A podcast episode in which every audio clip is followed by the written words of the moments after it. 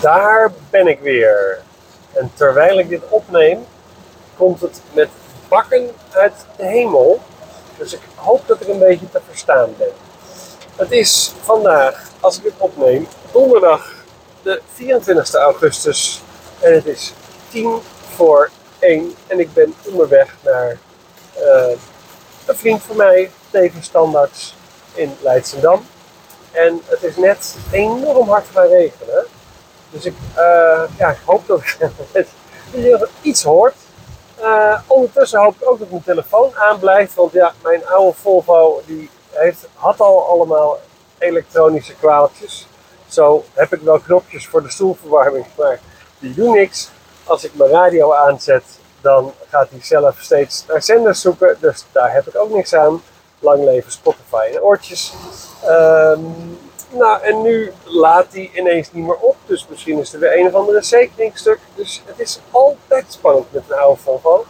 En uh, dus ik hoop dat ik überhaupt die podcast op kan nemen. Omdat mijn telefoon misschien nog leeg raakt ondertussen. Maar goed, laat ik snel beginnen.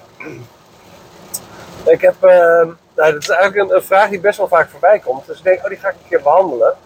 Uh, en dat is van, als je nou een praktijk wil starten. En je hebt de de, de ambitie om ook nog te gaan verhuizen, dan wel een huis te kopen. Wat is dan een logische volgorde om eerst te doen?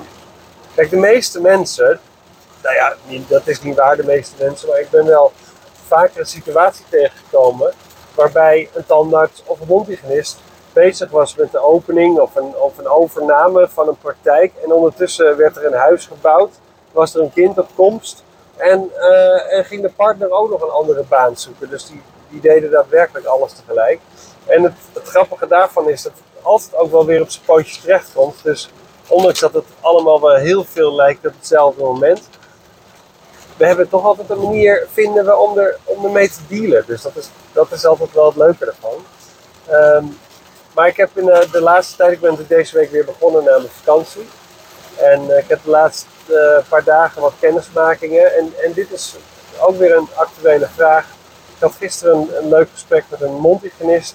En zij uh, heeft nu nog een huurwoning, maar zij is bezig met een koopwoning. Uh, en zij vroeg dus ook van ja, ik wil graag ook een eigen praktijk. Maar wat is nou verstandig? Moet ik nou eerst die eigen praktijk nemen en dan een woning? Of, of moet ik het juist andersom doen? Dus ik zei tegen haar van, joh, wat ik hoor van, van boekhouders en accountants, is dat de volgorde meestal is dat je eerst een woning koopt en daarna een praktijk start en niet andersom. En vanmorgen dacht ik ineens van, ja, maar waarom is dat dan eigenlijk? Um, dus ik heb er een klein onderzoekje aan gewaagd. Nou, ik heb het ontdekt. Um, als je een zakelijke lening aangaat, um, en meestal doe je dat op je eenmanszaak, want ja, de meeste, als je als ZZP'er werkt, heb je vaak een eenmanszaak die daarachter zit. Maar zakelijke leningen die aangegaan zijn op een eenmanszaak, die worden geregistreerd bij het BKR in Tiel. En dat wordt niet negatief geregistreerd, maar er wordt alleen vermeld, je hebt een zakelijke lening van voor dit en dit bedrag, met deze en deze looptijd. En dat staat geregistreerd in Tiel bij het BKR.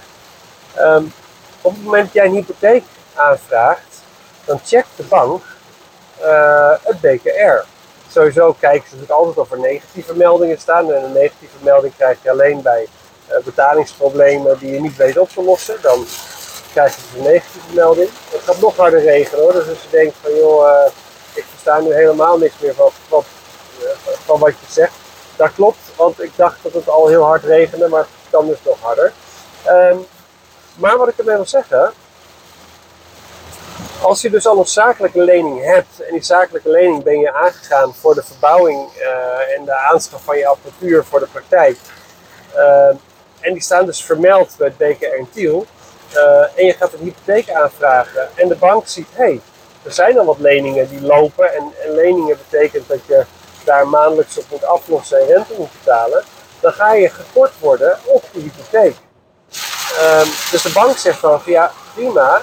Normaal zouden we je, en dit is maar een voorbeeld, ik weet niet of het exact zo werkt, maar stel je hebt, je twee ton geleend voor de, voor de start van je praktijk. En je, wil, je hebt een huis gezien van, van 5 ton. Dus, dus nou ja, uiteindelijk wil je, uh, weet ik veel, je wil 6 lenen. Ja, dan zegt de bank, ja, die 6 die hadden we je op zich wel uh, willen verstrekken. Maar we zien dat je al 2 ton hebt geleend, dus je krijgt maar 4. Nou, met als gevolg dat je dus je woning niet kan kopen.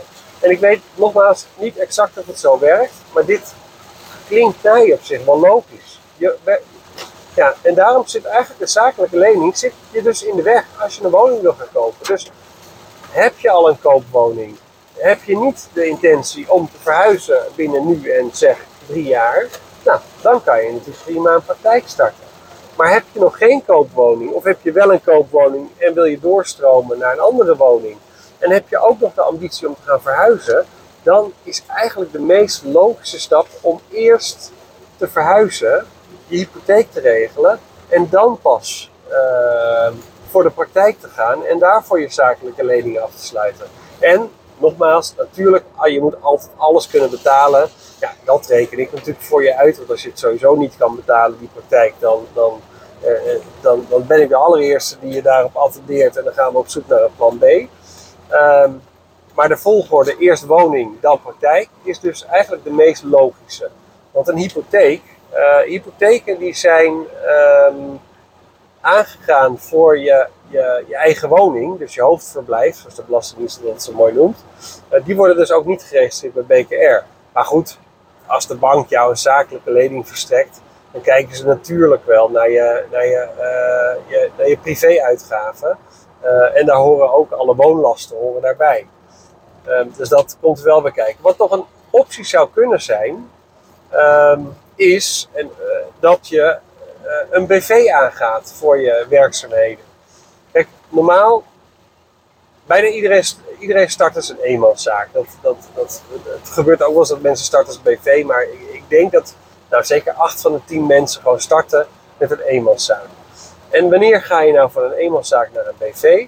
Nou, dat doe je eigenlijk pas als je winst echt wel een nou, aanzienlijke vorm begint aan te nemen. En aanzienlijk betekent dat je winst zo rond de anderhalve ton op jaarbasis moet zitten. Uh, misschien is dat tegenwoordig al een ton, maar vroeger was dat altijd anderhalve ton. En waarom? Uh, en dat is omdat je bij een eenmanszaak veel hogere fiscaal, fiscale voordelen hebt. En eigenlijk tot aan die anderhalve ton zijn je fiscale voordelen van een eenmanszaak en de lage kosten. Want, als je dus een, een BV hebt, dan moet ook een accountant uh, je jaarcijfers uh, opstellen en goedkeuren. En dat hoeft bij de eenmanszaak niet. Um, maar goed, normaal was het omslagpunt om naar een BV te gaan 150.000 euro winst.